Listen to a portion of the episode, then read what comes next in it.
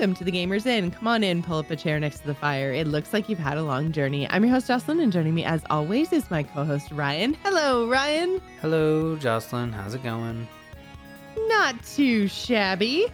It's been kind of a, a quick but also quiet week. And I guess, like, it's funny because we're even recording, like, we had been moved to Tuesdays for a while. Now we're back to Wednesdays. And, but somehow, I feel like we just recorded and we're talking about crazy zombie sharks.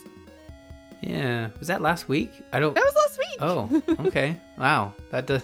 That feels like a while ago. It's been a long. It's been a busy. It's been a weird week. Yeah, it's it's because we. I think it's because we had the holiday. So we had a holiday Monday, and I feel like Oh. that just threw me right off and everything. yeah, I don't. I don't get the. I, well, I took. So yeah, that's probably why it felt long. I did take the Monday off because we don't. We don't get it. It's not a federal holiday, but um, Sucker. I know we're working on it. And by working on it, I mean we're. I don't know. Write your. Write your politicians. Um, but yeah, no. Um, I took it off. We did. We did some fun stuff that I'll probably talk about on on Dungeons and Typers. But we did. We did a. We. I'll give one little tidbit. We did a. We did. We did a hockey game with the kids uh, here locally in Peterborough. We saw the Peterborough Petes play the Sudbury Wolves, and it turns out uh, a four-year-old and a two-and-a-half-year-old's attention span only works for about a period and a half. Oh, Uh. I was gonna say, aren't your kids a little bit young to be sitting through a whole hockey game? I mean, I remember I used to watch Hockey Night in Canada with my Mhm. dad, but it's like it may be the first period, and then it was like, oh, Don Cherry's on, time for bed. Yeah, Like- well, probably a good thing now that we know now. Yeah. but uh, no, no, they they were really excited about the whole experience. Then the first period was over, and then it's just the intermission is so long, and everyone literally Mhm. gets everyone gets out of their seat at the intermission. So uh, if they want to walk around or go to the bathroom, it's like. Oh great, we gotta deal with a sea of people, and you don't want to sit still. But you know, we had enough snacks to keep them busy, and and Abigail was just kind of like, it was it's Peterborough and it's a local OHL team, so it's not crazy busy, even though it was like a special family day game. Uh, she was just walking up and down the stands, like talking to everybody and you know saying "Go Pete's go," and I'm just like, Oh, you two and a half, just social butterfly. Just any other time, oh say hi, Abby. No, you I was gonna say, like, she's never, anytime I've ever seen her, she is so like quiet and like, who is this strange woman? Why is she here? like, Yeah. oh, because we're gonna be best friends. And she's like, no. but no, she uh she was all over it. But uh, you know, other than that so it's it not strangers, it's just me, is what you're I- saying. I think no, it's you know what it is. I think it's just it's it's like it's like the real world. Some people have this tendency where like I'm never going to see this person ever again, so I can just act you know, not not any way I want, but just just be a normal like I don't want to say normal person. Just I'm going to engage with them and and have a conversation because even if I screw up, I can just walk in the other direction. Like even if I say something silly and make a fool of myself, I'm never going to see this person again. It is it's- much easier to perform in front of strangers than Yeah. it is to perform in front of people you know. That's for sure. exactly. So I think that was basically what I'm sure there's some sort of, you know, scientific term to explain exactly what I'm talking about, but and we'll we'll get some messages, but it's just I think that's what it is. And then when it comes to people it's like, "Oh, this is clearly like a family member or a friend of my parents, so I'm going to see these folks again at some point. So I need to be like top notch. Not ready right now, so I'm just going to hide behind mom's leg, but watch out next time I'm gonna get you. And uh, yeah, I think that's what's going on, basically. Uh, okay. but, But yeah, so I, I think it's because of the the family day holiday, but like I didn't really play all too many things like that are that are outside of my realm of, you know, games as a service. But Mhm. we both did manage to find the time over the long weekend to finish up Mythic Quest. So we talked about this last week. I think um, I was slightly further than Ryan was, but um, essentially we were about halfway through the series. So this is, if you guys don't remember from last week, Mythic Quest Raven's Banquet is the uh, kind of like sitcom um it's always sunny in philadelphia creators um version of basically game dev Mm. so now that you've finished the show and i think we should probably still talk without like too many spoilers i mean Mhm. not that there's I wouldn't necessarily say that there's like super big like story points. Like I don't know, maybe there's like I don't one one big you know late game moment that I think could be could be spoiled. Like I- near like probably the last two episodes, there are a couple story beats that if you knew going in, kind of remove the I don't want to say shock, but revelation. Well, I guess maybe that like because I didn't really have any like big revelation moments. I didn't have any big like oh, no way because it's like let's be let's be real. That is not what I was watching the show for. No. This is not intrigue. This is not mystery. This is nothing. It's just like it's a sitcom, right? So I mean, and it doesn't even have like necessarily uh, uh, main characters being like embroiled in like romances with like will they won't they? There's the Oh, the one God. like potential couple. But you're just kind of like i don't know it just that's not really the focus of the show. So because it's not the focus of the show it's like even if i knew will they won't they uh, that wouldn't like it's i don't know. I feel like this is an unspoilable show. Yeah, maybe. I mean, I think I think what I've learned over the last week is some folks are going to watch this. They're going to watch the first two episodes and they're going to know exactly if they want to continue or not. Um, uh, Patrick Beja was talking about it on Twitter, and I kind of he said he watched the first two episodes and he's like, I can't do it. It's assholes being Yeah. assholes, and I hear everything is great about episode five and whatever. I might check it out. And I said, yeah, you're not gonna like the rest of the series. It gets a little bit better in terms of the assholes being assholes bit, but episode five is is very separate. It's a it's a distinct story that they like yeah, to. you can literally if you don't even want to watch the rest of Mythic Quest, like if you hate the actors, don't like the storytelling style, you know, whatever, you can literally skip the entire season, just watch episode 5 and it is like a full standalone. You don't need to know anything going in, you don't need to take anything from it with you into the rest of the season. Like you can just watch that episode, which is when we were talking about it last week, that's where I had just stopped and I was like, what the fuck Yeah. is this? Like, what is happening right now? And uh, yeah, like that that episode right smack dab in the middle is totally standalone. And I actually thought it was really well done. I enjoyed it. So I think like if you it was probably it's like the standout of the se- of the series.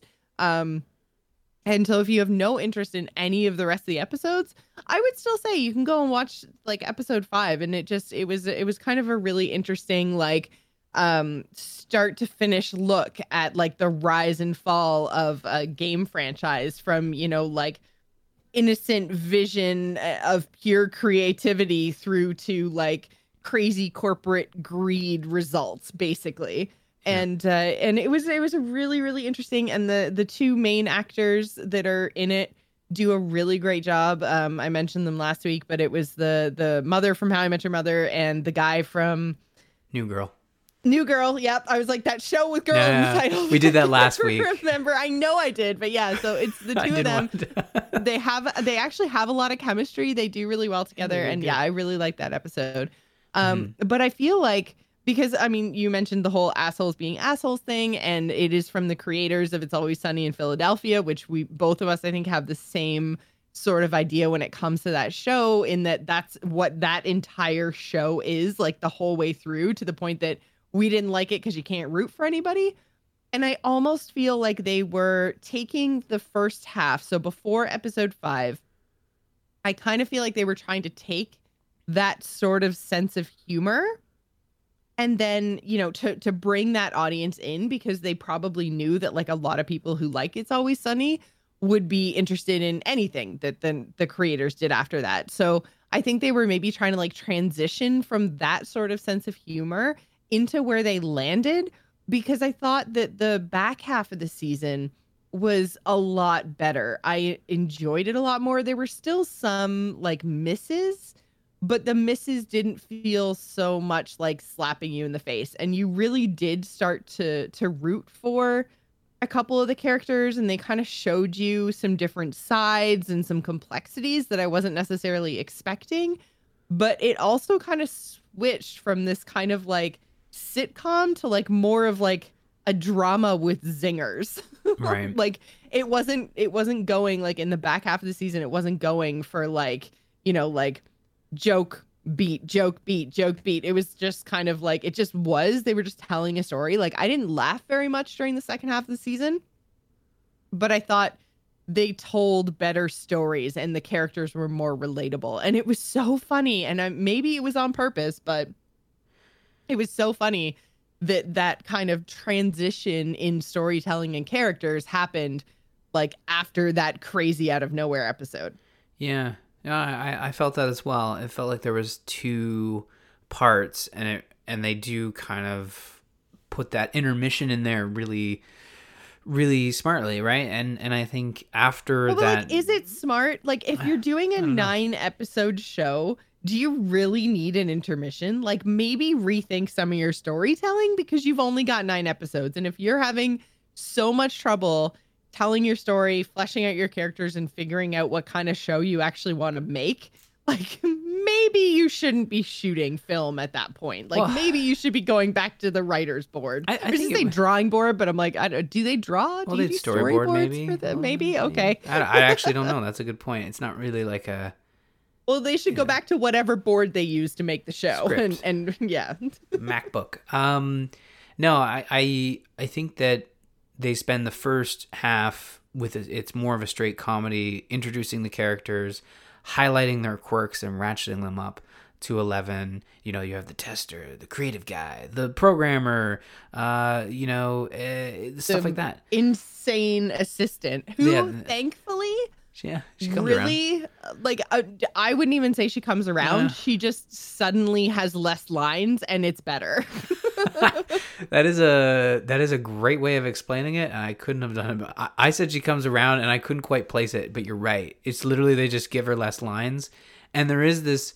So there's one episode where um, the executive producer actually executive produces and and actually starts to make sure all the instruments are following the same song sheet by there's two employees the character uh, the finance guy who's played by Danny Pudi and then the insane assistant basically some stuff happens and they get all like what was me what am I doing here with my life and all that and he kind of like Which, like, okay, can we just like right the Danny Pudi story that put him in that place ma- was just like it's it's so true and so sad. So again, I I don't really think this is I don't. It's not a spoiler. You can say this it. show, but basically what happens he's in charge of like the the microtransactions in the game and essentially making money for um for mythic quest. And so what he does is he puts this like i don't even think it actually had powers. I think it was just a cosmetic item but he basically put this like meant to be a carrot on a stick um like a sword in the in-game shop and said it's it costs 250,000 I want them to have something to work towards. I assumed he meant like in-game currency like 250,000 gold which I mean any of you WoW players know that they've started putting one mount in every expansion. So in Legion it was the the um Black Widow spider mount that cost 2 million gold. This this expansion in BFA it's the um, long boy which is the brontosaurus that also has an auction house on its back and that costs 5 million gold so like What? the idea of put yeah the idea of putting these like mounts that are giant gold sinks into games is something i totally relate to until i realized he was talking about 250000 like real us dollars in this in-game store because he said he wanted someone to have something to reach for and uh, it was bought within the first day and he was like it doesn't even matter what i do. Like i can't everything. be bad at my job. Like they'll buy anything. Yeah. And then and uh, it, was and so it was this whole ex existential existential existential i don't know that word existential? crisis It's it's not very often that I'm the one with the word. Uh, right usually well it's like i know the word i Yeah. can see it in my brain it's just it's one of those words that i haven't had to say out loud very often so definitely tripped all over that one but oh, I'm saying yeah, existential he has all this the time. crisis It's my word of the day every day. Uh, yeah yeah. he uh, yeah so he has this crisis and it goes into the it's this whole episode of like bringing him out of his funk uh, after realizing that his job doesn't really matter and he's not actually good at it because everyone just the whales in your game will just buy like there will be someone who will buy that big crazy item Yeah, and the revelation at the end that brings him back is is kind of funny. It's hilarious. And, yeah, and, uh, and again, like I don't want to like spoil. no, no, that whole, that's like, the pun- point, that's the but yeah. episode punchline. We'll leave that one. Yeah, But but that yeah. episode highlighted the assistant being the was actually being the assistant, and she she became a normal person. But uh, as the as the series went on, whenever she did make remarks, a lot of characters were like, "Man, we really need to fire her, or we need to figure out a way that that she doesn't like do any any more harm or something." She's not a she it's it's a wow one but you're right like i think they just give her less lines and they give other characters more lines to combat her you know it, you know less lines and it works um yeah, i, I she like is a background character Mm. that deserves like one line an episode at most, if they feel the need to remind you she's there. Like, yeah most of the lines she was my least favorite part. But again, Yeah. she uh, on the back half of the season, once they kind of found their footing and decided what they wanted to do with the show, then I think it it kind of it got better. The fact that they weren't trying to be a comedy, they weren't trying to be, you know, it's always sunny, but for video games, like they just they kind of decided the kind of stories they wanted to tell and brought us in like they they dealt with on the back half of the season, the whole season as a whole, I will say, did pick some really interesting and important and current topics to video games. And 90% of the time, they did a decent job discussing it while, you know, still trying to make an entertaining show to appeal, you know, beyond just gamers, right? Like they were going for a wider appeal, trying to bring some of the things that we deal with on a daily basis to a wider audience. So there's going to be some dumbing down, there's going to be some, you know, um, just uh, ex- explaining things that to us they don't need explanation or, you know, we're used to them or whatever. So, um, they did touch on some really interesting topics. And I think in the back half, I mean, they had like um the idea of like corporations like paying streamers and you know like um just the the whole idea of that relationship and like is it is it valid? Is it genuine? Is it advertising? Like and they dealt with like all those questions. They dealt Mhm. with like what it's like being a, a female like streamer and the kinds of like things that can happen when you're in that space. And i thought that they did a, a decent job of that though it was kind of tied up in the whole like marketing morality sort of relationship um idea but like they dealt with that. They dealt with the idea of like replacing like human workers with ai like you know like they, so good. they touched on some really like interesting and kind of thought-provoking topics in their later episodes. And not to say that the earlier episodes didn't do that because i think one of your favorite ones yeah the ryan nazi one. was the nazi one. Yeah and dealing with like what do you do when you have a subset of your player base that um, subscribes to an ideology that you don't want to promote that is you know hate speech or whatever like how do you deal with that? How do you get rid of them? Like what do you do? And uh yeah like that was a great episode. So i think they just once they got their feet under them it was pretty good. And i want to see where this goes. Like if we're gonna get mythic quest 2 or you know like Mhm. insert next uh, expansion name here or what? I don't know but well they've announced uh, a series two so a season oh did two, they yeah. okay.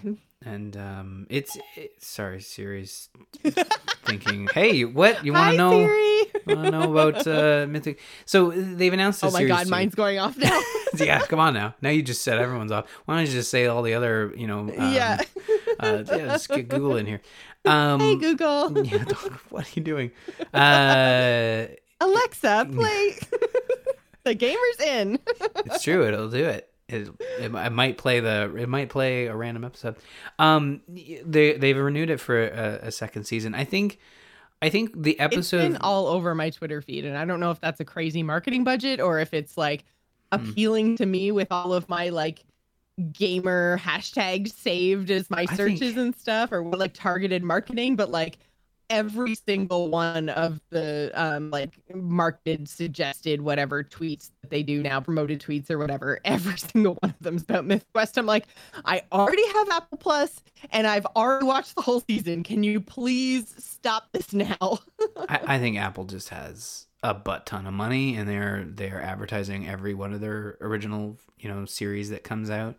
Um i've noticed it a lot a lot as well but i, I do want to like i do want to go back to the third episode. There's an instance at the end of the third episode uh that really you know we talk about you know assholes being assholes and i think we might have talked about this last week as well but or no i talked about it on the patreon mini and it was about uh the end of the episode there's a moment where characters are sort of celebrating their solution to the problem by having a glass of wine and relaxing and just being like, "We did it." And uh, the the two characters that are already celebrating are characters that who, who butted heads and have butted heads since the beginning of the series. And then the executive producer walks in, and if this were any sort of network show, they they would all hate each other no matter what. But but again, like that executive producer comes in i think his name is david and he sits down and they they invite him to join in their celebration of fixing this problem so at the end of the day that episode being the third one is i think the strongest in terms of knowing whether you're going to continue watching or jump out because that episode Mm. shows that these while these characters run hot they do eventually you know come down to that normal human level and, and are, are actually and they still care good about people. each other and they care Yeah. about the game and i mean i don't know if i would call them all Not good people. people They're not but good at least they- they're a little more relatable decent and relatable. Yeah, they're not like golden, you know, uh, achievers, but they're definitely uh they have their moments. you find yourself opening up to them and starting to root for them which was always my problem with other shows that just try to show people being jerks is i'm Yeah. just like why am i even watching this because there's nobody that i really you know want to win like everyone is just horrible and so this isn't entertaining or fun for me anymore so and i mean always sunny isn't the only show that's done that i feel like i just had an example off the top of my head and now i've forgotten it but it doesn't matter Trailer um, Park Boys po- maybe. I'm not a Trailer I- Park yeah, Boy I'm- I'm- person either, yeah. and I've never been able to watch it. I know a lot of people like it, but it, that one also seems like assholes being assholes, but more the Canadian version.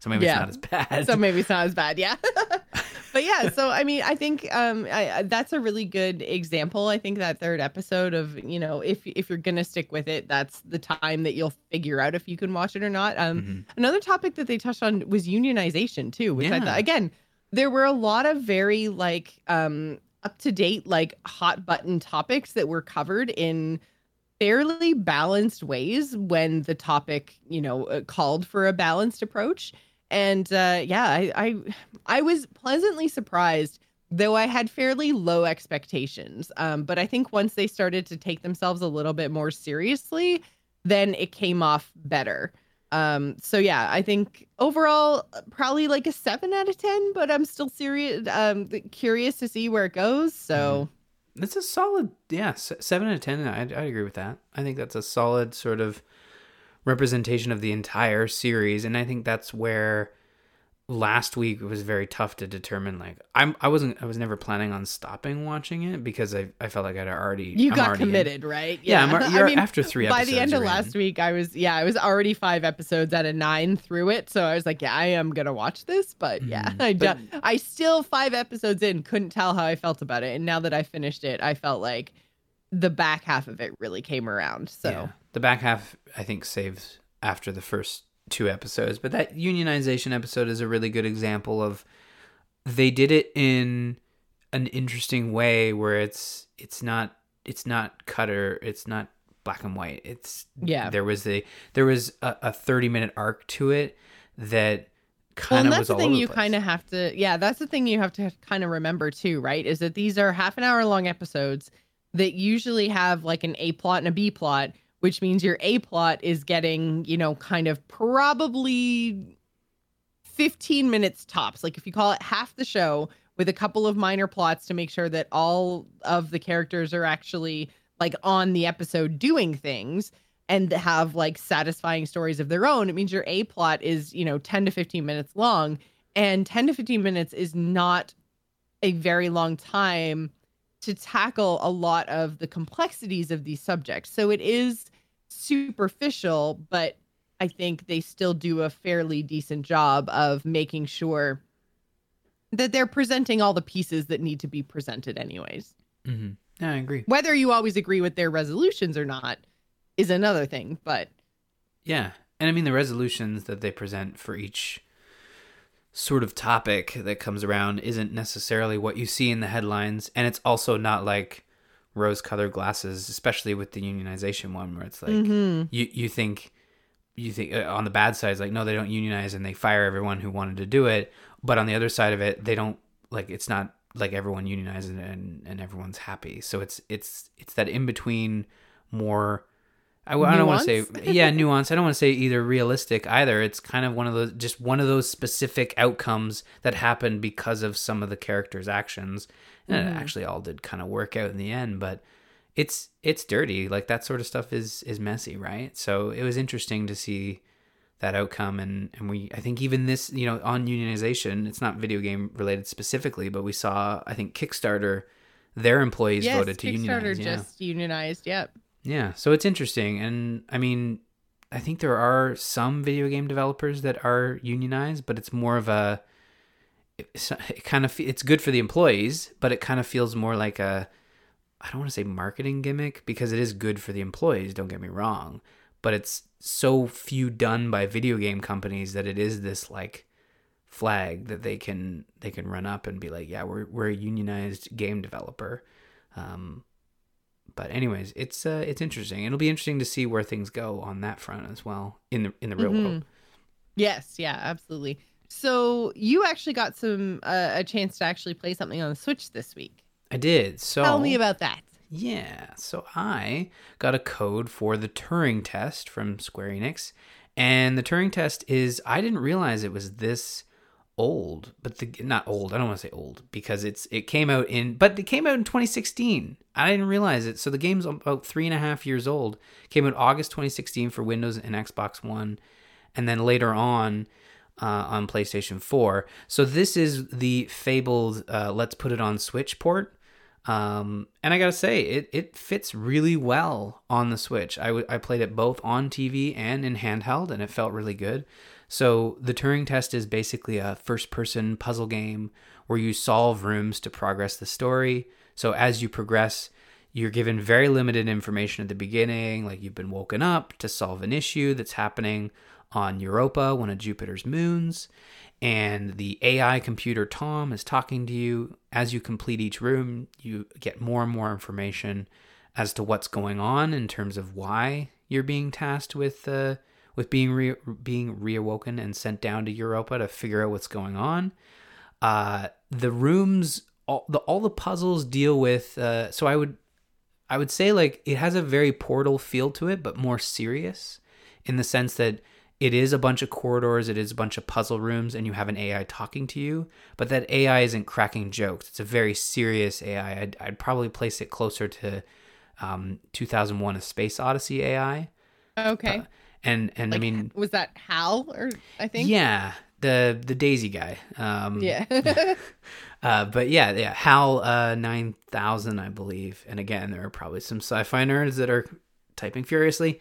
Uh, or, or maybe I'm right and they're congratulating me. But, uh, anyways, we'll see. Uh, we'll find out later uh, later tomorrow.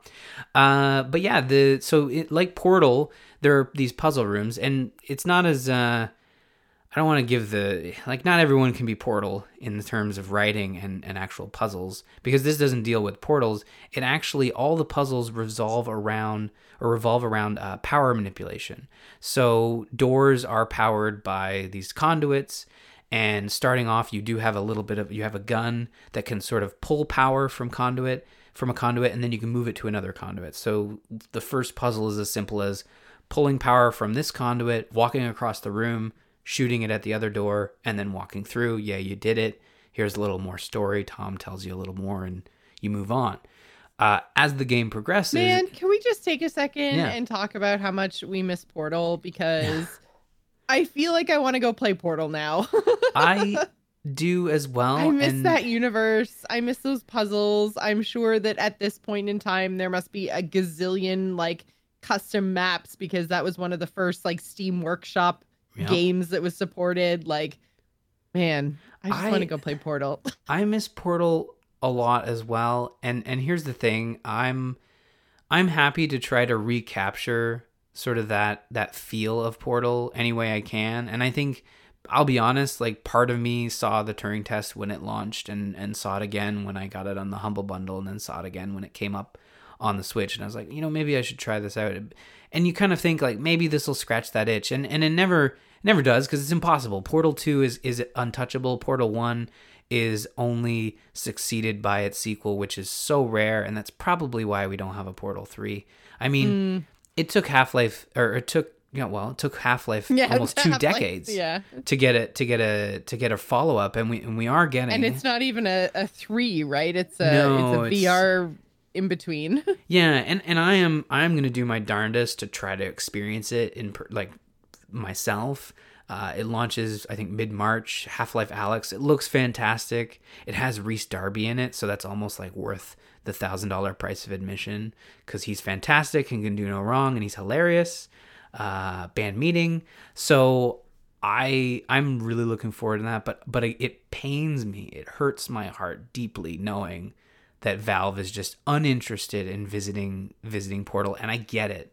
I super get it because how do you make a follow up to what already was uh probably a hair tearing how do we make this work sequel like hey like Portal 2 that must have been ah, I do not envy them, and that's probably why they haven't done Half Life Three. It'd be nearly impossible to. The pressure alone would be, man, immense, and and I and I hope that's something. That's something they could have addressed in Mythic Quest. It seemed like Mythic Quest was that that game that how do we top this? And mm-hmm. they just mm-hmm. the first episode is like how do we top this? And then like oh we topped it. We put a we put a shovel in that lets you kill people. I don't think they take the game part seriously enough in that show to to properly sort of portray uh, this feeling we're discussing about Portal Two. But yeah, I miss Portal as well. Like I played that bridge constructor game, thinking may- maybe this this will be the portal that I'm looking for. But it never is. no, because it was just building bridges through portals. I get it. You're thinking with portals, but you're just you're building bridges through portals, and it's not. That's super lame. It's not the same. I mean, I don't know. Like it had GLaDOS, it had we her voice. We want to shoot glue. Oh, yeah, and that's the thing is like Portal 2, the the campaign for that was perfect. And there was so mm-hmm. much cool stuff you could do in it. I'm sorry, Turing test, but Portal 2, man.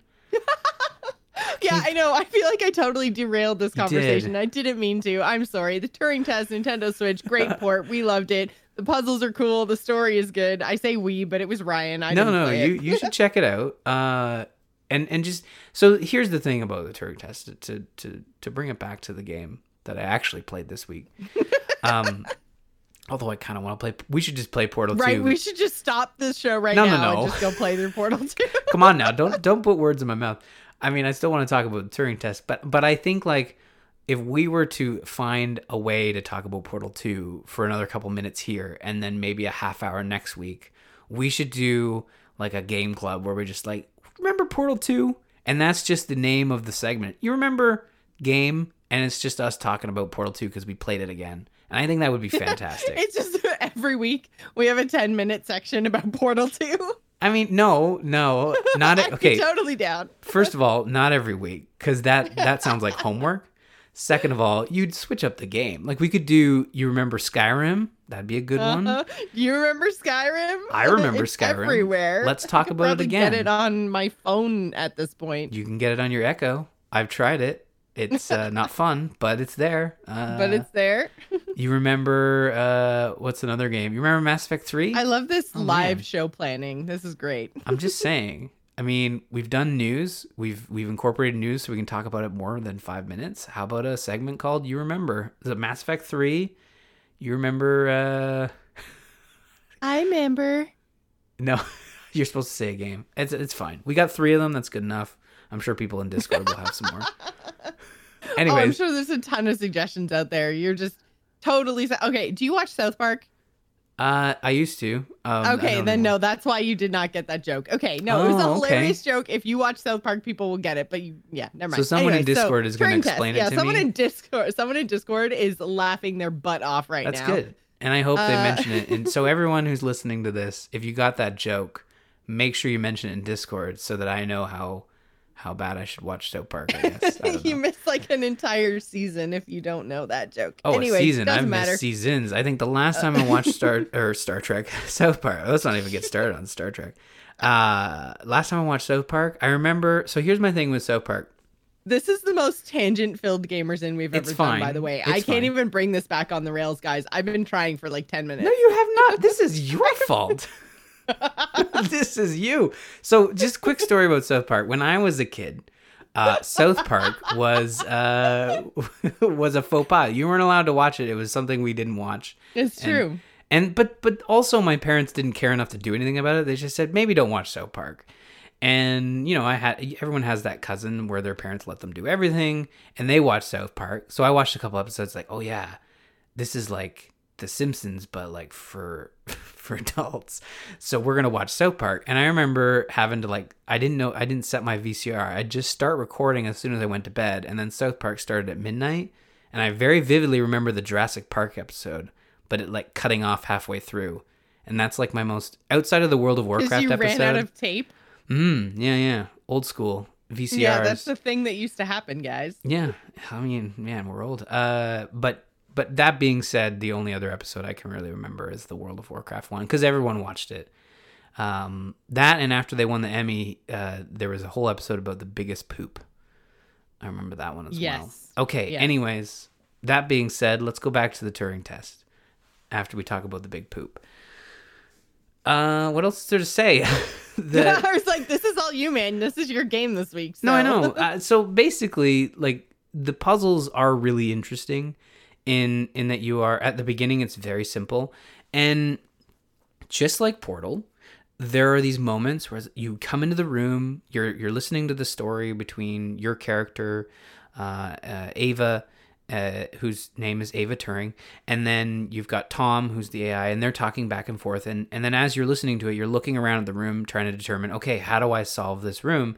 And just like Portal, you're you're kind of fiddling with the with the solution, and then you get it, and there is that feeling of like, ah, I did it. You know, it's not it's not as strong as Portal, it's not as rewarding as Portal, but it's it's there.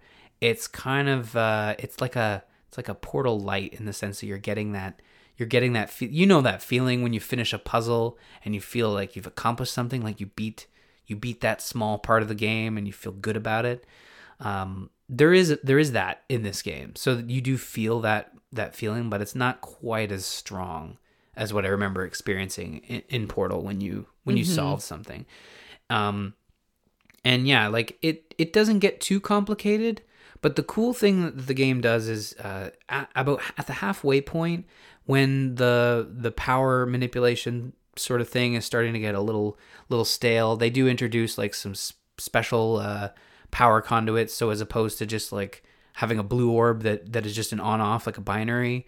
They have like colored ones so they have like a green and a purple that operate on um, intervals. So they'll kind of go on then they'll go off then they'll go on. And the green and the purple on opposite ends. So you get to like this puzzle where you're having to like specifically set up the green and the purple so that the the platforms are moving in a specific way so you can traverse to the ending. And and that was really really clever. And they have another power conduit where it's like a reddish and it's kind of it turns it on automatically but then will do one cycle. So it'll turn it on for a set amount of time and then shut down. So you have that like small burst of i gotta make it from a to b before that thing shuts down. Maybe it's powering a light bridge or something. So there are like bridges and like a bunch of platforms. But at the midway point of the game and i'm not going to spoil it because it is both story and gameplay uh, there is a moment where there's a story a- story beat that affects both your understanding of what's going on and uh, part of gameplay as well. It doesn't change the gameplay completely but it adds another element to it that i thought was very interesting.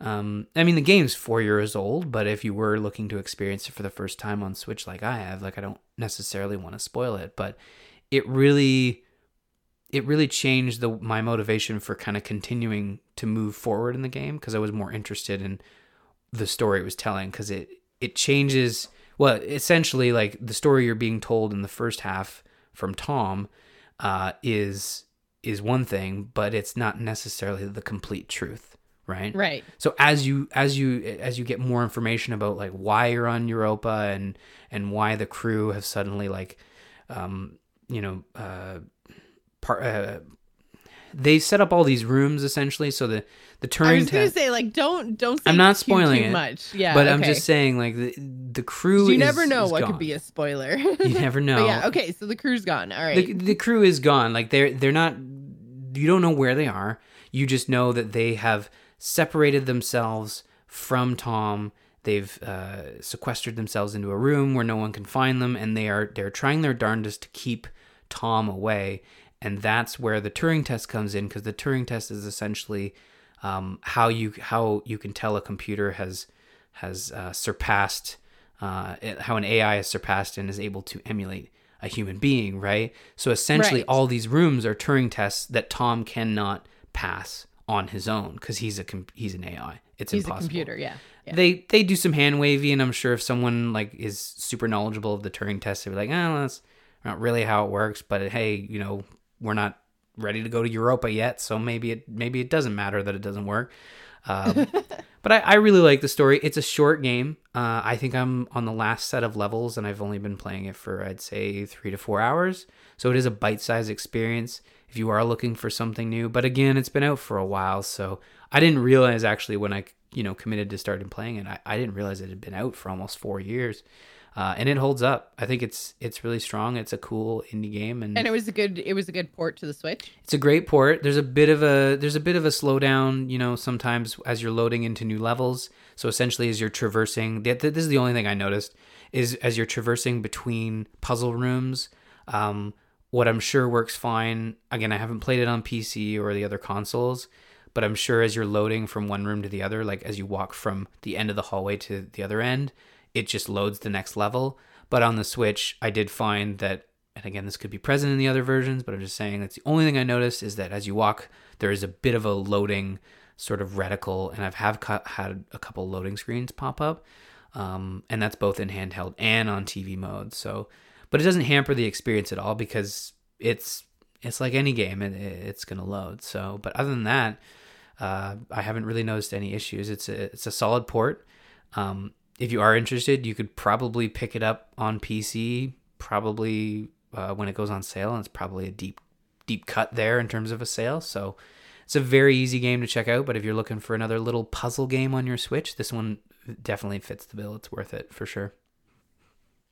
Well, you know I'm always up for more puzzle games, so I probably will check this one out because it sounds interesting and I like twisty plots. So Yeah, we'll see, no, I, I we'll think you goes. I think you dig the story. The story is really really cool. What they've done with it, um, and like I said, it's a serious sci-fi story. It's not a. There's no comedy. It's it's very much. It very much reminds me of 2001: A Space Odyssey. So, uh, yeah, I say check it out. The story is really cool. Very, very, very cool. And yeah, I'm I love stuff on Switch too because that portability does actually make a difference sometimes. So Mhm. yeah, I'm gonna I I think I will check it out. Um, the other thing I checked out this week, actually, uh, very, very briefly today, um, I got a chance to actually play with xCloud. So um, it was a friend of mine at work. He um, has an Android. I don't have an Android anymore. I have an iPhone. And so xCloud is actually available. And so I had a really quick chance to try out Ori and the Blind Forest, uh, Borderlands 2, and uh, well, I didn't actually play Dead by Daylight because, as you guys know, I play DBD on my PC, and so I have no idea what the controls are on um, Xbox. So he like played through a match of DBD, and I and I got to sit and like watch uh, like how the uh, like what the latency was like because in DBD if you guys have never played it, when you're um, playing as a survivor and you're actually repairing a generator, there's skill checks that pop up.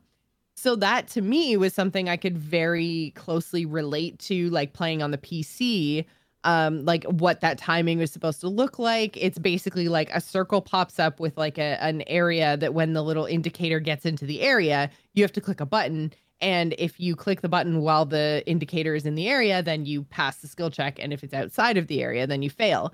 And there's like a big notification that goes to the killer if you fail. So I'm aware of what that feels like on my like hardwired like PC.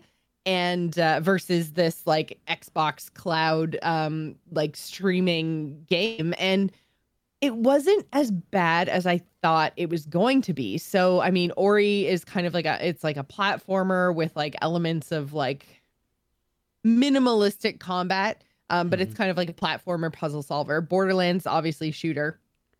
And then Dead by Daylight. So I noticed um with the platformer it was like first of all, well, I hadn't played Ori in a really long time. So just remembering like what was what. What I did find was like playing on the phone screen with Ori, it was really hard to see because it was just such a small screen. Um so being able to tell like the parts of the environment that were um like hazardous versus like safe to land on, like that was really hard to tell.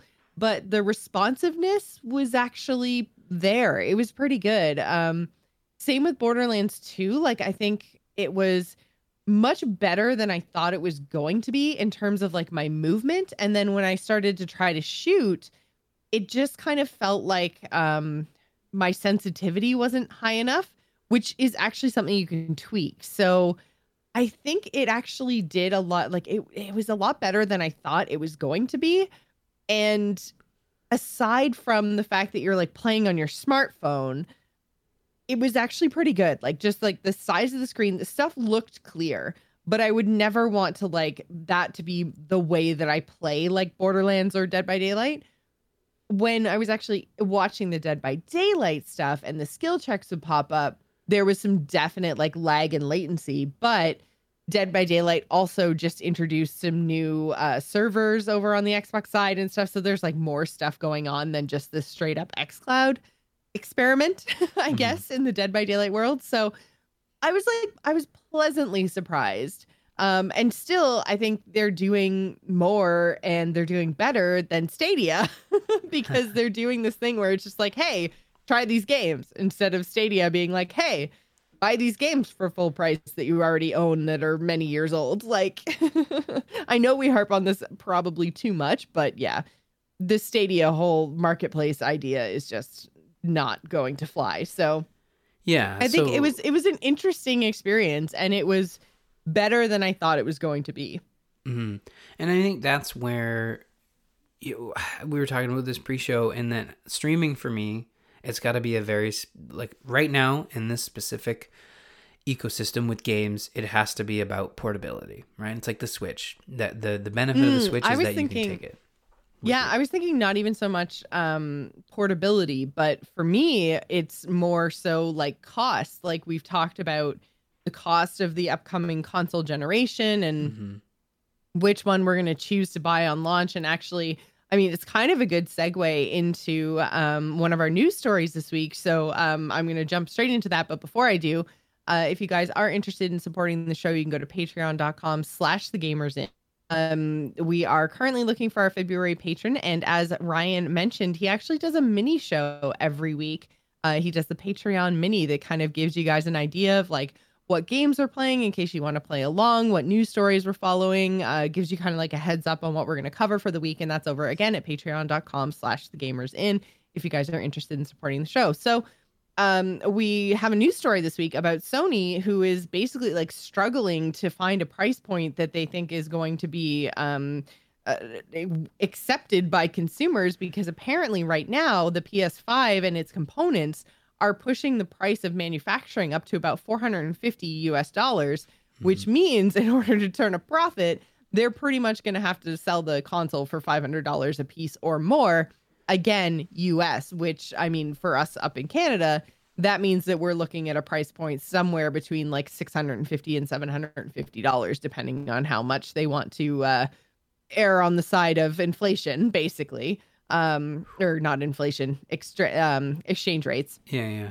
Yeah so basically like we're looking at a super expensive piece of hardware and that's where i think streaming gets interesting because if these services the like xcloud and the nvidia stuff and whatever gets to the point where it is you know way better than what i can play on affordable hardware in my home and doesn't have a lot of latency and is a decent gaming experience, I think that there could be a potential for people because basically what you're doing when you're playing on xCloud is like you're playing on the best Xbox. Like you're just you're streaming that stuff from their hardware onto your, you know, insert device here and and playing without having to actually invest your money into that hardware. Now there's the whole question of, you know, ownership and everything else, but we're kind of almost beyond that now with everything being downloadable digital and uh, constantly online and connected to servers. Like nobody owns anything anymore. We saw that with the Warcraft 3 story. So um, you know, like uh, that uh, argument is almost moot at this point.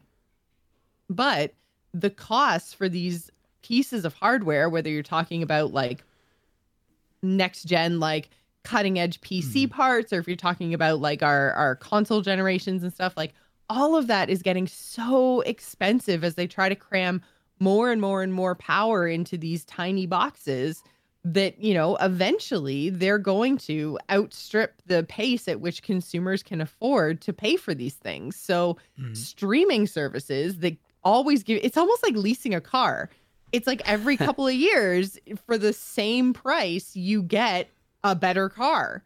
And you just kind of can naturally upgrade as like one you know one agreement comes to an end. You just sign another agreement update your car and you keep going and your price point doesn't change. And that's kind of what this reminds me of. It's almost like leasing whatever the the new hotness is in terms of of computer tech yeah. in order to then play your games.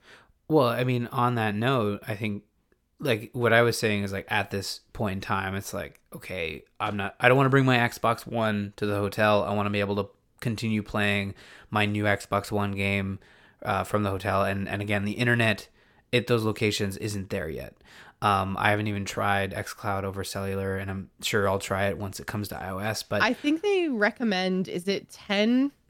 It's like ten megabytes. Ten down, five up, or something, something yeah. around that. Yeah, which isn't crazy. I mean, most common, you know, in town connections are gonna blow that out of the water. Uh, obviously, a higher connection and a good router helps as well in terms of, and and you know, you're gonna have a bunch of devices also on your network, but uh, and that doesn't help the hotel situation either. But when you mention, um, let's fast forward this conversation to holiday 2020, is the Xbox Series X a, an option for me when it comes to Halo Infinite? Maybe not, but maybe I'm gonna. So this is the cool thing about about XCloud is that Microsoft is really billing the next generation as you buy the game and you own that entitlement across our platforms. So right. Ar- we've already seen that with PC and Xbox One. Now they're going to extend it to Xbox Series X as well. So when I buy Halo Infinite, the digital version, I can play it and I'm not even going to buy it. I'm going to have Game Pass. I have Game Pass just I've been kept stacking it as they keep having these deals. I'm stacked until like next April.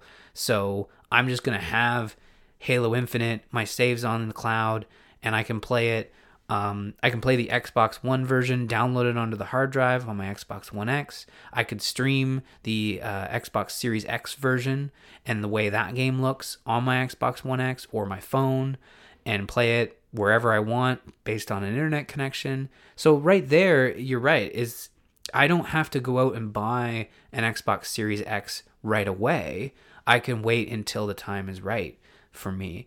And I think that's where the PlayStation 5 fails in this entire conversation about streaming in that they do have a streaming service, but it's not there. Like it's it's not uh, it's not up there in the conversation with the other ones cuz Sony really hasn't been pushing it.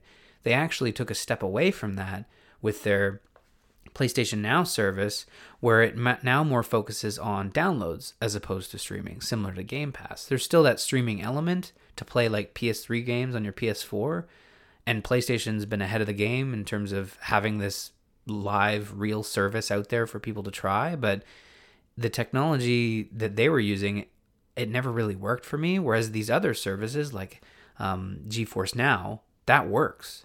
Mm-hmm. You know, mm-hmm. it's a it's a tolerable, you know, input lag, like it's close enough and you see those graphics and yeah, there are dips here and there, but it you're playing over the internet. It's to be expected. So if the PlayStation 5 is going to cost $700, I know in comparison to video cards, that's what you're spending on a high end video card.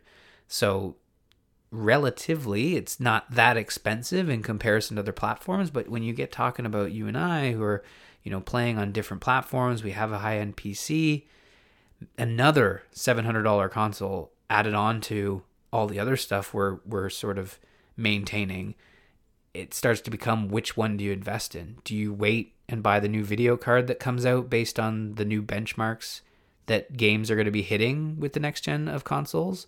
Or do you buy the PlayStation 5 and then that's where you play all your high-end games? I Mm-hmm. I mean for for us we we you and I will both say like no PC is just it's easier to maintain that ecosystem because I never lose my my games, right? I can just keep playing them no matter no matter what generation we're in, right? There are no generations outside of major OS releases and, and I don't think that's happening anytime soon. I think Windows 10 is kind of here to stay for the long term. So I, it's a tough call and I mean until we know prices for sure, it's uh it's hard to but I think you and I have both been pretty it's all about the games. It's we've been pretty Yeah. vocal about these next gen consoles are going to have to really wow us with games to go out day 1 and purchase. I think with the Switch, it was a combination of new Zelda and doing something so completely different that it was like, "Oh wow, Nintendo merging their Yeah, handheld feel- and Oh, man, I feel like Nintendo is just because of the innovations that they make with their hardware, sometimes more successfully than others, that they just don't factor into my should I get the next Nintendo? It's always like, okay, so I'm going to get the next Nintendo and Mhm. and then it's like Xbox and Sony are just kind of fighting it out for, you know, who's going to be my day one console purchase because Nintendo is just kind of a no-brainer and especially at this point with how well they did with the Switch, I'm kind of just like, you know, more of their consoles have been a really big hit with me than not. I think um, the Wii U is probably the only one that I mean, I ended up kind of like lucking into one because Matt had one when we got together and it was still like current. So I, I played a little bit on it, but not very much. Um, that's the only one that's kind of fallen flat for for me and a lot of other people, I think. So Nintendo almost just gets a pass for me. And then it's like, okay, so of Xbox and PlayStation, you guys are basically the same. So, Mhm. you know, who's gonna get my day one buy? And it's almost always exclusive. So, you know, again, it's it's based on the games, but yeah, yeah, especially games- with Microsoft like um tying so much into their Windows ecosystem. I mean, I feel like I just have to buy a PlayStation because I'll be able to play most Xbox things on my PC anyway. So the ones that matter. I mean, yeah, for me it's that's the other thing too like uh, i'm not we we'll see in, on the holiday Like, but yeah, I was gonna say like that's all assuming that Yeah. you know it's not gonna hit you know 700 750 dollars because that's steep even for me like I- i don't think i can find that money i don't think i can afford it even once every you know like how many years it's still like that's getting that's getting too much i well, think seven hundred dollars uh, f- when I have so many other devices that that can play Yeah. these games. It, it seven hundred dollars is almost like okay, now I'm looking for more cons than pros. Whereas with the Switch, I was like, okay, it's gonna be four hundred bucks plus games, accessories, all that. So it probably ends up climbing to about six hundred when you factor all that other stuff in. Right. And with the other stuff factored into stuff like the PlayStation that might have a base price of what we paid for the Switch with all the accessories, you still have to get games and accessories for the PlayStation. So that that shit's gonna hit a thousand dollars real quick. Yeah, and I mean, I think with I think with PlayStation, you know, Again, Canadian dollars. uh, yeah, we're all this is all Canadian, but again, I think you know it still translates in terms of American Yeah. dollars. Like uh, you know, something that's going to cost more than four hundred and fifty bucks is is a lot. But um, when you look at the previous generation, it was it was um it was about my experience the generation before and what I was buying. When I looked at the Xbox, I was like, okay, the Xbox 360 was great, but the Xbox One has some issues. The games aren't really there. Halo 5 isn't coming for another year. Perfect excuse to get the PlayStation 4 first. And there are all these great experiences that I know I'm going to have because I really enjoyed the PlayStation 3 and what it had to offer. And they were coming out of the gate, you know, just swinging and, and shining as a, as a good example. Um, this generation, I don't I don't think I'm seeing that. I know from either side. Uh, I think uh, it's just they're they're a lot more relaxed Uh, Mhm. and we just in basically like, yeah, this is what our hardware is going to do. We realized it's basically the same thing as the competition. We hope you're stoked about our exclusives, but really, there's nothing we can offer that's going to be super crazy. Yeah, well, it's just a it's just another way of playing your games that is Yeah. basically a computer, a high end computer, right? yeah, Whereas, well, that's that's the point they're at now, right? Is that Yeah. like it just it is a computer, so that's what you're paying for. So uh, these these companies, they you know, Microsoft and Sony have both been burned by gimmicks. You know, Sony with the weird development process for the for the cell processor on the PS3, and then Microsoft with their you know connection to the Kinect and TV and all in one box. So they've both tried and kind of, I guess, not necessarily failed, but but had some stumblings with that. So this generation, they're very much saying like, no, we're we're building you a PC that plays our games, and it's an option for you, and uh, take it or leave it. And I just think it for me, it, we've talked about it before, but I think it just means the day one purchase becomes less of like, man, how do I save up this money to like, I'm fine waiting and buying this when I'm ready, and I'll be able to. There's so many experiences. You look at games, you know, six years ago to today. Uh, there was less experiences then in terms of like the day to day. So now you can play a whole bunch of different games. You know, you have Game Pass now. You have you have a whole bunch of games on Steam. Like uh, the Switch is still going strong. There's still plenty of experiences to have, and the ones on the next gen can wait a, a little bit, or we'll play them on PC. I think I think we'll find that uh, come holiday we'll we'll both be doing something a little different than we normally done with new consoles. Yep, I think that's a definite possibility. Uh, well, speaking of the price of things, we do also have an update on YouTube's deal with Activision Blizzard. So, apparently, from sources close to the deal, it is valued at approximately 160 million dollars. Now, we don't know if that is um, 160 million including the services that Google provided, or if it was 160 million paid by Google to Blizzard to license their esport content and then also the Google services were on top. So or like yeah, so it could be 160 million including services or 160 million plus services.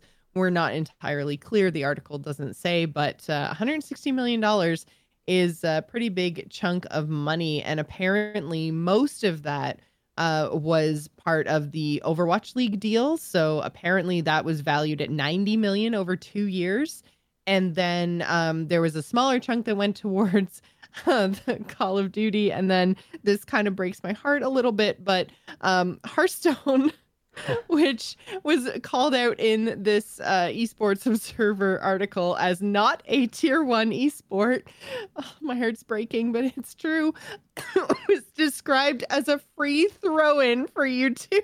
Free yeah, could free. be worse. You could you could get the heroes treatment. So I guess so. That is true. Knock on wood, at least Hearthstone Esports is still running. We could have gone the way of Heroes and they uh, they could have as a- canceled it. But yeah, it was like a free, like on top. Oh, you might as well have Hearthstone too. like is it a Yeah. Happy Meal toy or something? Like here you go. Here's a sh- you know, a shitty. Hearthstone, the Happy Meal toy of esports. Uh, Hearthstone's still so like uh, maybe that just goes to. Sh- I didn't think Call of Duty was a tier one. I the shoot like I don't even know what they consider a tier one esport. Like, are they talking about like prize pool? Or are they talking about viewership? Like, probably. I have no idea what what criteria. Uh, This almost feels like they just really wanted to take a shot at Hearthstone, but at the same time, if Blizzard just kind of like threw it in to I, I don't know goodwill for YouTube or like sweeten the deal a little bit more, like I don't know, but I when you're being described as a free throw-in for the for the um like the other party then yeah that's that's never a good sign I don't know. I mean, you, yeah, I don't know. This is wild. Yeah, Hearthstone is a three, uh, free throw in. That's that's a crazy way to describe probably the the most popular uh, card based CCG, Uh, C- yeah. yeah, TCG. Um, I mean, if they said like they threw in you know the WoW Mythic runs as a thro- as a sort of throw in, I'd be like, yeah, that's not even that's not even a, a dig. That just makes sense, right? But Hearthstone, that's a yeah w- like Hearthstone that's a wild. Well, and again, like as we mentioned, when um after the the first major Hearthstone tournament that was over on YouTube was only getting about ten percent of the viewership that it had been getting on Twitch. Like, I mean, I don't really blame them. Uh, the people, uh, Hearthstone Twitch viewers are are quite. um I was gonna say fickle, but I guess they're probably actually the opposite. Like they have their platform, they have their esport that they watch, and that's pretty much it. Like Hearthstone has fairly consistent high viewership as long as the streamer stays like true to Hearthstone. There have been a lot of Hearthstone streamers that have burnt out and have had, you know, 15 to 20,000 viewers and they switch away from Hearthstone and they go to something else, even another card game, and their viewership just drops off like crazy, like down into the hundreds from the, you know, multi thousands. And so, and then like they'll come back to Hearthstone, it's right back again. Like people who watch Hearthstone on Twitch, I feel like just watch Hearthstone on Twitch and they'll go from like one live stream to another live stream to another live stream and just kind of have it on all the time watching Hearthstone. I don't know what it is about Hearthstone, but that seems to be the way that those viewers actually act. So it's kind of nuts, but um, I can see that Hearthstone would not necessarily do well on another platform because, again, these viewers seem to be like super creatures of habit. So I don't know, but for it to just be a three uh, free throw in on the top means that like Blizzard isn't even making that much money from advertisers because if they're just like, yeah, throw Hearthstone in on the top, they don't even care about selling ad space in esports in Hearthstone esports, right? Like they're not even concerned about low viewership numbers. They literally don't care. So Hmm. I don't know. We'll see. We'll see how this all plays out over the next couple of years. But uh, I did think it was interesting, at least to to put kind of a, a monetary value on that to to know what YouTube actually paid uh, for those esports because the value of esports still is.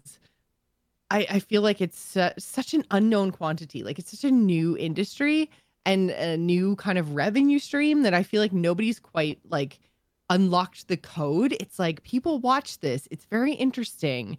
There's there could be a lot of money, but it feels like so many esports things are potentially like super overvalued to the point that I'm just like, you know, like the the eyeballs on stuff and the return on investment if you actually have advertisers paying these crazy high amounts like it can't all be adding up. Like it just can't. This isn't the super bowl but like some of these prices that they're paying for these streamers and these uh these content sources just seem absolutely astronomical to me and maybe uh, maybe a lot of people are buying you know like um razer and elgato equipment and corsair equipment and it's totally worth it and these companies are seeing all their money back but i don't know man i don't see it i don't know Yeah, it's tough. It's really tough to. This is.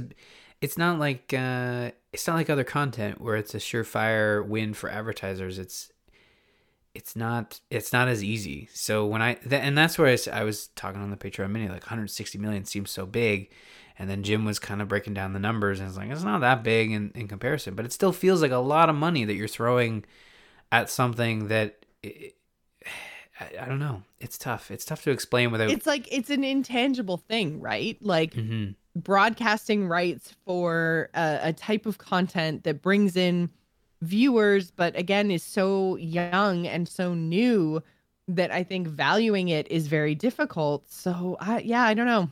I mean, we'll see. Like I said, we'll see how this plays out, but I'm not necessarily convinced that the um the value of esports is being accurately uh reported right now let's say like i think everybody has big aspirations and sees a lot of potential and then so is saying things like oh yeah this is worth like a hundred million and it's like but is it is it actually? Like it might have the potential to get there eventually but i think some people may be just jumping the gun with the valuations of some of these things but we'll see how we'll see how it goes.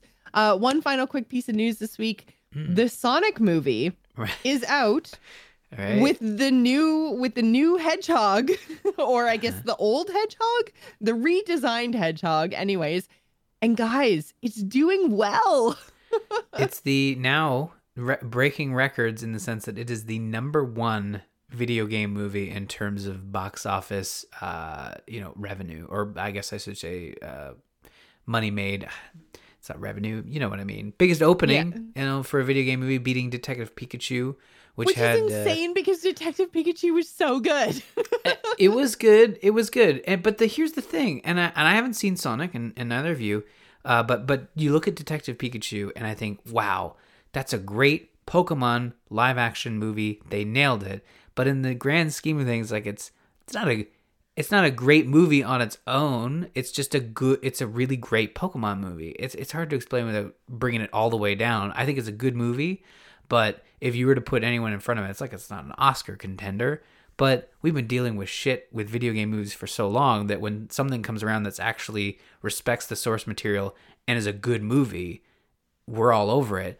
So you look at Sonic the Hedgehog and people are saying it's another one of those. It's not a perfect film, but it really treats the source material well and it's not complete completely terrible and Jim Carrey's in it and he's back to his old wily self, right? So this is exciting. Um I mean if they can make a good Sonic movie, percent on Rotten Tomatoes, Ryan. audience. Ninety-five percent audience. What?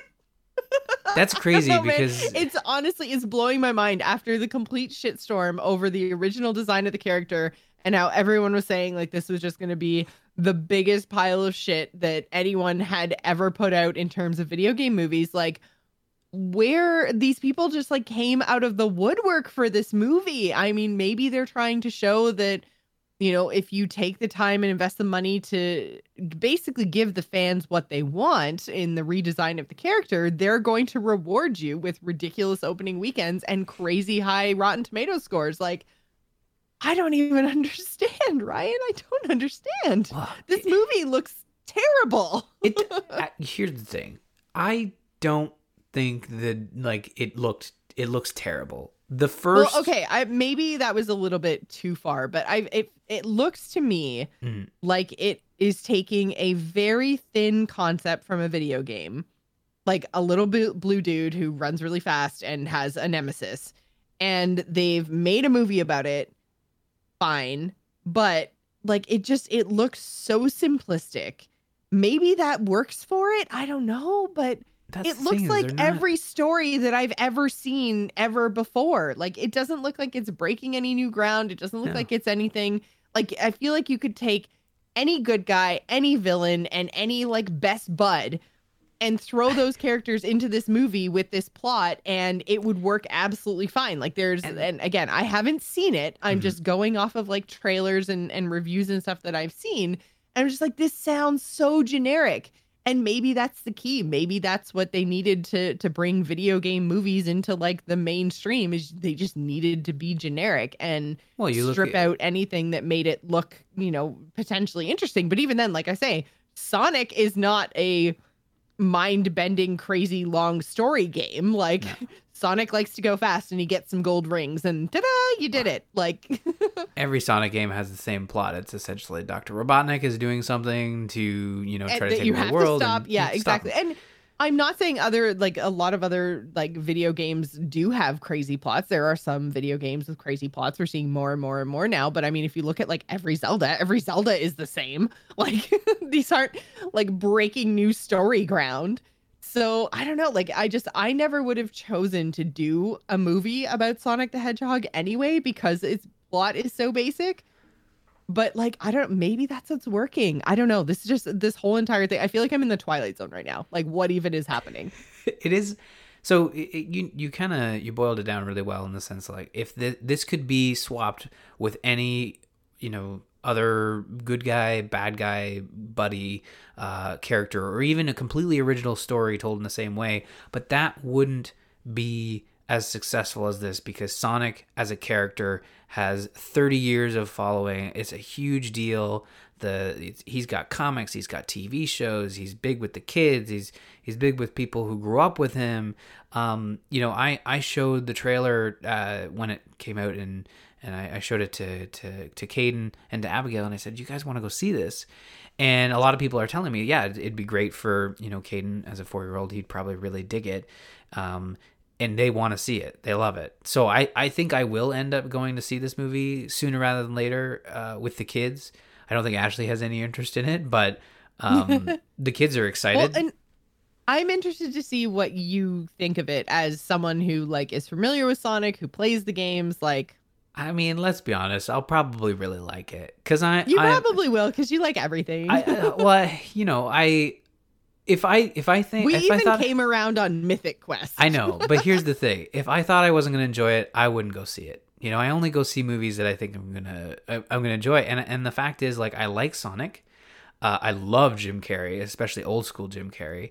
Uh, I'm not, a, you know, I'm not, a, I'm not, I'm not big on James Marsden, but whatever. He can he grows on me from time to time. um, he's he's probably what I'm least looking forward to in this movie, but maybe he'll be maybe he'll be great. You know, him and Sonic. I love him. I know, I know. I just there's something about him. I don't know what it is. Uh, maybe it's his eyes. He's got really blue eyes. You know. Anyways. Um, yeah. Okay. but Jim Carrey, oh man, I will like as soon as I saw him in the first trailer, even with Ugly Sonic, I was like, you know what? I might just see this for the train wreck that is Just for Ugly Jim Sonic Ca- and Jim Carrey. But just for Jim Carrey, yeah. And I Mhm. have heard that Jim Carrey it does carry the movie. Uh, Ah. uh, but yeah, like I have heard that his performance is really good. And I mean, I love a good, serious Jim Carrey, but I also love, you know, some of the more. I love some of his like earlier stuff. What's Not all good, of it. Like, like I don't know, like the Truman he's Show a good. was probably he's a good, a good uh, character actor. Yeah, he is. Yes, very Yeah. And he he goes all in. Like I've watched some of his, uh, you know, some of his his press junkets for for this movie, and he's, you know, he's people are saying like uh, you, there was a there's a great clip of him doing uh, the Grinch, you know, and he's just back in. He's he's really enjoying it, and I know he stepped away from that because it was like causing. You know, it, it's it's hard to to be that zany all the time, and I'm Mhm. glad he came back and Like- he gave it its A game. Doctor Robotnik, Jim Carrey gave his A game for Doctor Robotnik. I mean, that's kind of nuts when you think of when they announced that. I was like, what? No way. That's crazy. But he did it. So Yeah. I don't know. Yeah, I don't. Well, you'll have to come back and you'll have to report to us after you go and see Sonic and let us know what you think. But uh, I think that's going to do it for us this week, you guys. Thank you so much for listening. If you want to join the conversation and let us know what you think about anything that we talked about tonight, you can go to bit.ly slash TGI Discord. You can also email the show at info at gamersinnpodcast.com or you can follow us on Twitter. You can find me, Jocelyn at Joss Plays. Ryan is at R Murphy. And don't forget to follow the show at The Gamers Inn. Thanks for staying at The Gamers Inn. Remember, tune in next week. Bye, everybody. Bye, everyone.